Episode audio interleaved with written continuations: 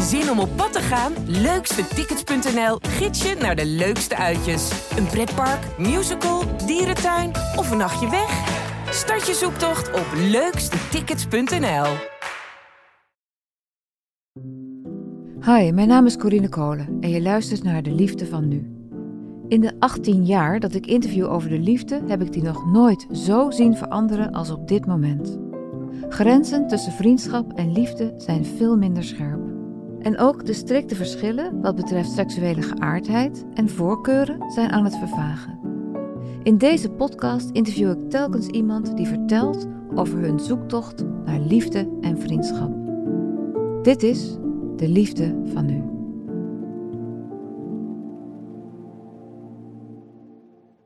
Hey Carol, uh, we zijn hier op locatie. We zijn hier uh, bij jou thuis. Kun jij je situatie schetsen? Hoe oud ben je? Nee, laat ik daarmee beginnen. Hoe oud ben jij? Ik ben uh, 42 jaar. Ik word over twee maanden 43. Um, de reden waarom we hier zitten, of mijn situatie. Um, ik ben samen met mijn man. Hoe lang al? 21 jaar nu inmiddels. Dus je dus, was 20 toen je. Ja bijna. Ja. Um, Hebben jullie kinderen? Twee kinderen, ja. ja twee meiden van uh, 8 en 11. En um, een jaar of vier terug um, ging het niet zo lekker. Of ja, dat is zacht uitgedrukt. Het ging wel goed op zich, maar we waren vooral bezig met, met verbouwen, voor de kinderen zorgen, werken, dat soort dingen. Mm -hmm. Dus we hadden eigenlijk toch wel weinig tijd voor onszelf. En uh, op een gegeven moment uh, ben ik in een burn-out beland. Nou, ik had toen heel veel aangepakt tijdens die burn-out. Ik heb mezelf helemaal ontleed. Was ook heel interessant, maar wel heel lastig. Met, psychiaters, psychologen, dat Ja, soort... psychologen. Uh, ik zag mezelf ook als een soort van uh, object.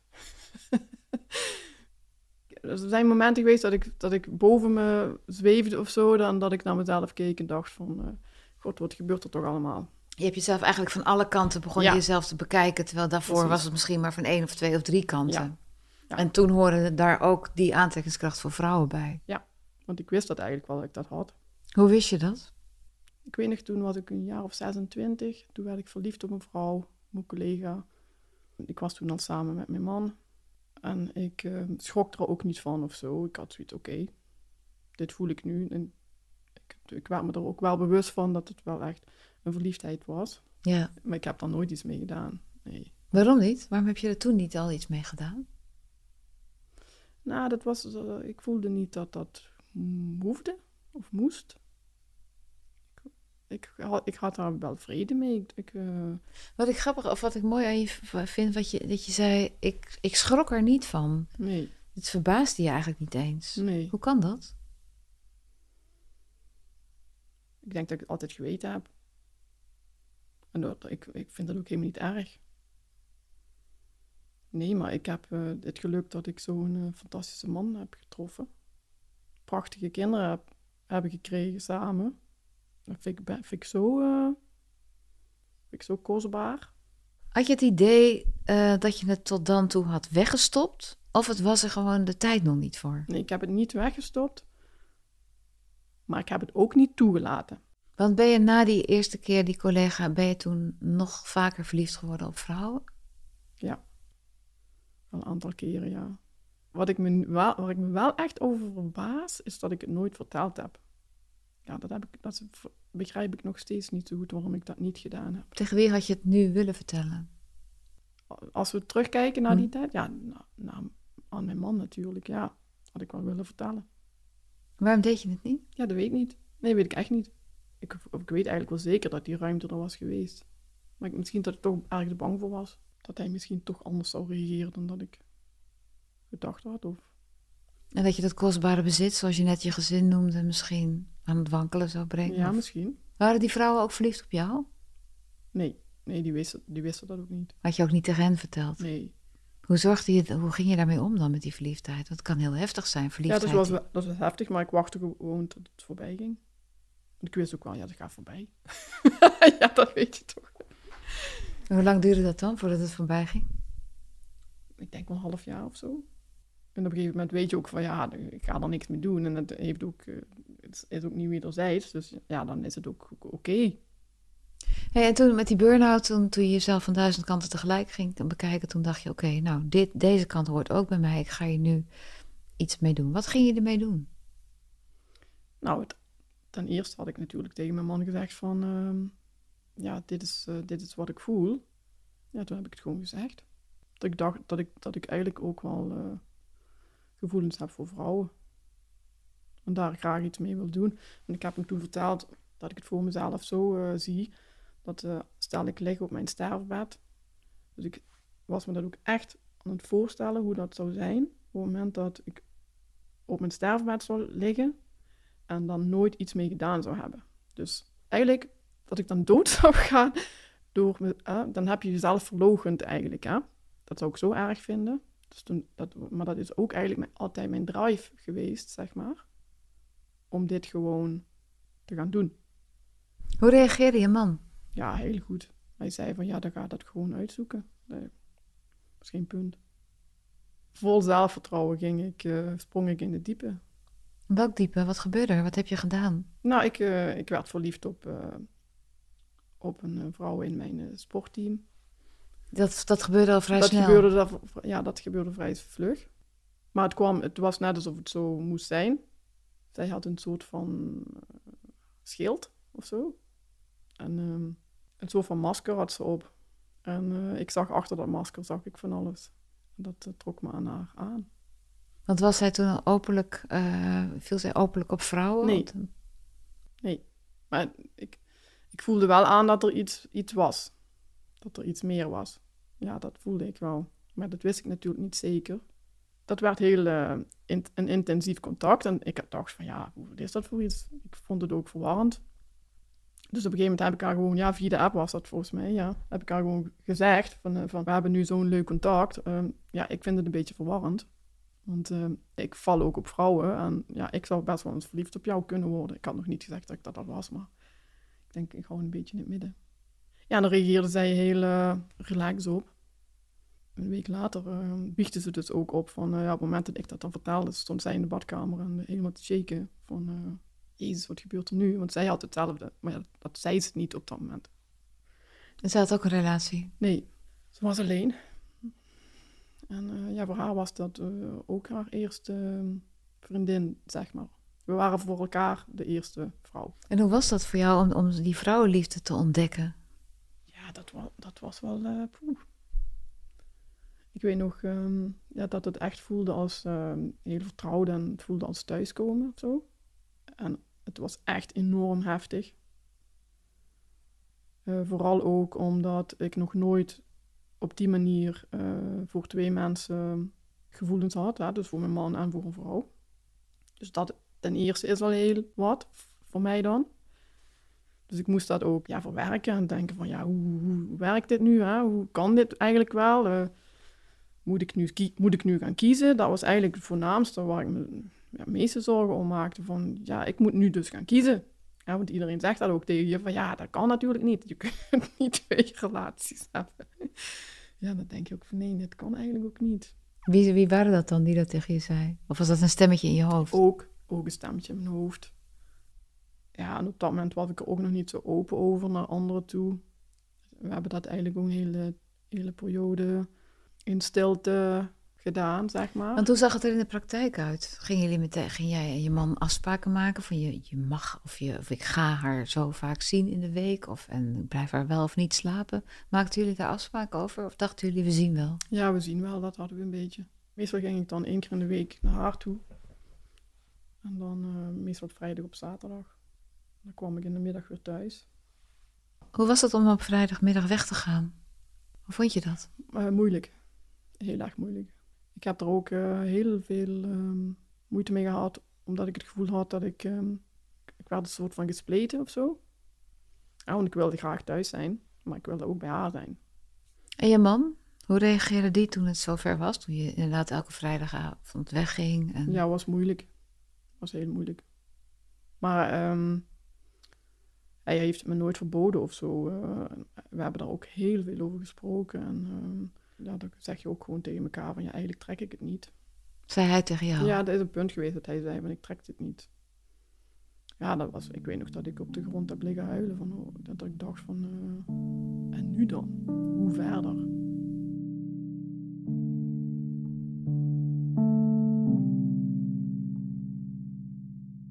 Hoe lang heeft dit geduurd met haar? Uh, dik half jaar.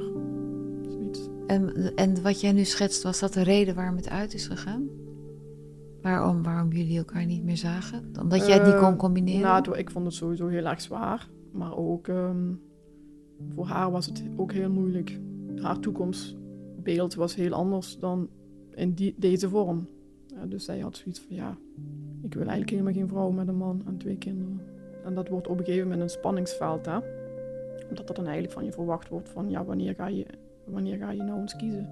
Dus dat was echt een worsteling. Ik heb het echt als een enorme worsteling ervaren, ja. Die worsteling ging die voor, was dat over toen, je, toen de relatie over was? Dacht je, nou, dit heb ik dan een keer meegemaakt, maar dit kost me zoveel energie, dit ga ik niet meer doen? Nee, ik was, eh, ik was eh, nog meer vastberadener geworden van... eh, ik ga dit op de een of andere manier, ga ik, daar, ga ik dit vormgeven. Ik weet nog niet hoe en met wie. En, en dat heb ik nog steeds. Wat heb je toen gedaan? Eh, ik ben toen gewoon gaan daten. Ik heb heel veel eh, vrouwen gesproken ook. En daar heel veel van geleerd ook. Ook over mezelf. En ehm, ook heel veel blauwtjes gelopen natuurlijk. Eh, ik had elke week wel een date of zo, ja. En is daar, zijn er relaties uitgekomen? Ja, nog enkele, ja. Maar dat, wa dat waren allemaal niet relaties die duurzaam waren. Behalve met één vrouw. ehm zij zat in dezelfde situatie. Dus ook met man en twee kinderen. Dus dat heeft ons denk ik ook ehm, bij elkaar gebracht of zo. En had je man er toen minder moeite mee? Ja. Hoe kan dat? Ten eerste kon hij het heel goed met haar vinden. Met mijn vorige vriendin, ja, dat was niet zo'n goede klik. Die kwam ook gewoon bij ons thuis en zo. En eh, het hele gezin gingen we het samen do- doen met beide gezinnen en dat soort dingen. Dat ging eigenlijk helemaal vanzelf. Want die man van haar wist, ook, wist er ook Ja, van. ja, ja, ja. Dus sowieso, al- alles is altijd in openheid gegaan. Hè. Ik, eh, ik ging nooit iets met een vrouw beginnen zonder dat ik daar iets van zei. En jouw kinderen, hoe reageerden die daarop? In het begin eh, was het heel moeilijk. Zij zagen dat, vooral de oudste zag dat echt als een bedreiging voor... ehm de oudste zei dan ook van, ja, ga je dan met papa weg? Ik zeg, nee, ik ga niet met papa weg. Maar daar hebben we gewoon heel open over gesproken, hoor. Dat was wel heel lastig. Maar ik had er wel eh, vertrouwen in dat, dat ik dat, dat vertrouwen ook kon overbrengen naar hun. En we zitten nu in een situatie dat, dat het gewoon heel normaal is. Ook voor hun. Want dat met die vrouw waar je net over sprak, dat, dat- hoe lang heeft dat geduurd? Is ook weer uit. Ja, eh, eh, dik half jaar. Een dik half jaar heeft dat geduurd. Mhm. En wa- waarom is dat afgelopen? Ehm, ja, het kostte natuurlijk ook heel veel energie en de- ook de afstand was, was moeilijk. Ja, we, woonden, we woonden ver uit elkaar. Tweeënhalf uur, zoiets rijden. Twee uur en een kwartier. En zij had ook wat meer vrijheid nodig. Ja, Maar je deed wel nog veel. niet veel. Het lijkt erop dat de vijver leeg is. nee. nee. Ik zal je eerlijk vertellen dat ik ook... ehm, het kost heel veel energie.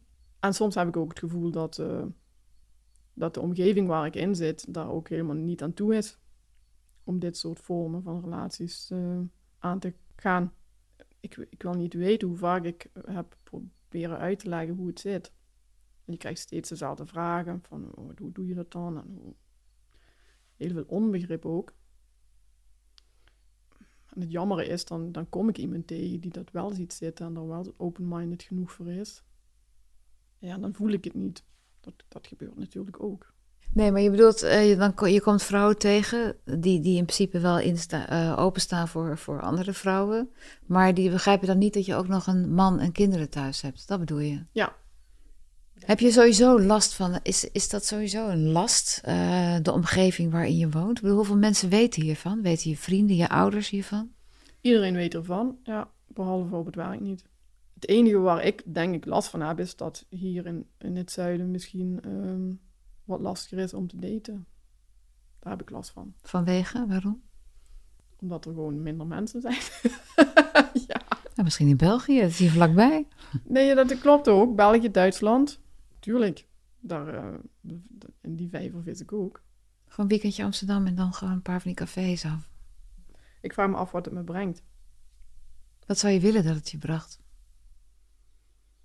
Nou, kijk, waar ik naar verlang is denk ik ook wel gewoon een, iets serieus, hè.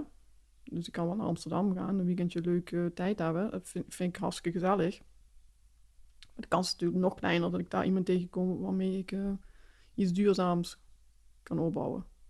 Dat is niet onmogelijk, maar... ik zie je zo kijken. Omdat het Amsterdam is. Denk je dat mensen daar niet serieus zijn? Nee, dat bedoel ik, nee, dat bedoel ik helemaal niet. Nee, maar dat, dat heeft met de afstand te maken, dat bedoel ik. Ja. Snap je? Wie, er wil niemand uit Amsterdam met het Zuid-Limburgse. Maar je, je, je, ga- je hebt het niet opgegeven. Je, je bent nog steeds wel van overtuigd dat je dit verder wil blijven onderzoeken. Zeker. Ja, ik ben daar, die overtuiging, die, die, heb, die ben ik niet kwijt. En ik vind het nog steeds een uitdaging om eh, nieuwe mensen te leren kennen, nieuwe vrouwen te leren kennen. Om iemand echt te leren kennen. Dat vind ik eigenlijk nog het leukste. Om iemand te doorgronden. Ik heb er wat meer rust in gevonden. En omdat ik ook wel het vertrouwen heb van, nou, als het op ons pad komt of op mijn pad komt, ja, dan, dan is dat zo. Ik kan, ik, als ik nu op het sterfbed lig, kan ik gewoon rustig sterven. Ja, is dat zo? Ja, dat, wat dat betreft wel. Ik heb al een hele hoop helderen voor mezelf.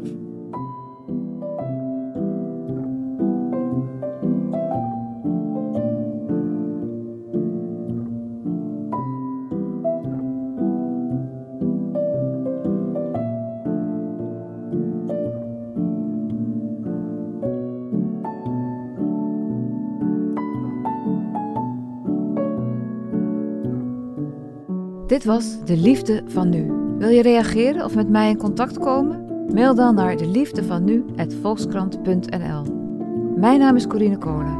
Ik maak deze podcast samen met Mona de Brouwer, tevens editor.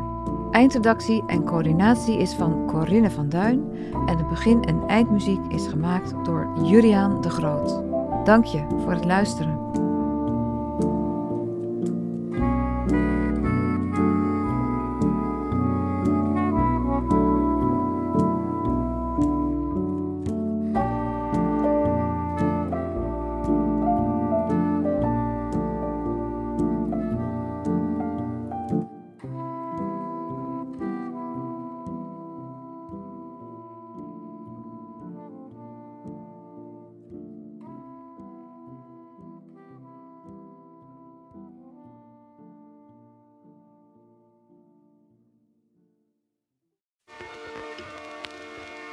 Heb je wel eens iemand ontmoet met een bijna magnetische aantrekkingskracht? groot charisma waar ik onder de indruk was. Het trok gewoon de aandacht. En dat je dan bij zo iemand hoort, ja, dat vond ik wel spannend, ja. Maar wat als degene die jij het meest vertrouwt al jouw gedrag wil controleren? flirten of stappen of wat allemaal absoluut not dom. Jij vindt het eigenlijk te leuk om aan mannen te zitten terwijl je dit doet. Familie is je aardse familie, maar niet je echte familie. En wij zijn je echte familie. Hoe ver laat je hem gaan? Doe maar. Ik kan geen nee zeggen tegen jou. Het was zo'n rare wereld. Straks schiet hij hem door zijn kop. Dacht ik echt. Iedereen praatte op je in dat dat de waarheid was. Dus ga het maar zien. Dit is een soort God. Een podcast van de Volkskrant. Mijn naam is Simone Eleveld en samen met Anneke Stoffelen onderzoek ik hoe het kan dat een groep slimme mensen hun leven liet bepalen door één man. Alles waar ik 12 jaar lang in geloofd heb, is gewoon allemaal een leugen. Een soort God. Te beluisteren vanaf 23 oktober. Op zoek naar een auto? Op gaspedaal.nl zoek en vergelijk je op meer dan 40 autosites tegelijk. Je zoekt op de grote autoportalen en bij de autodealer om de hoek. Je hebt het grootste aanbod en maakt daarom de beste vergelijking. En zo mis je nooit meer een auto. Zoek en vergelijk op gaspedaal.nl.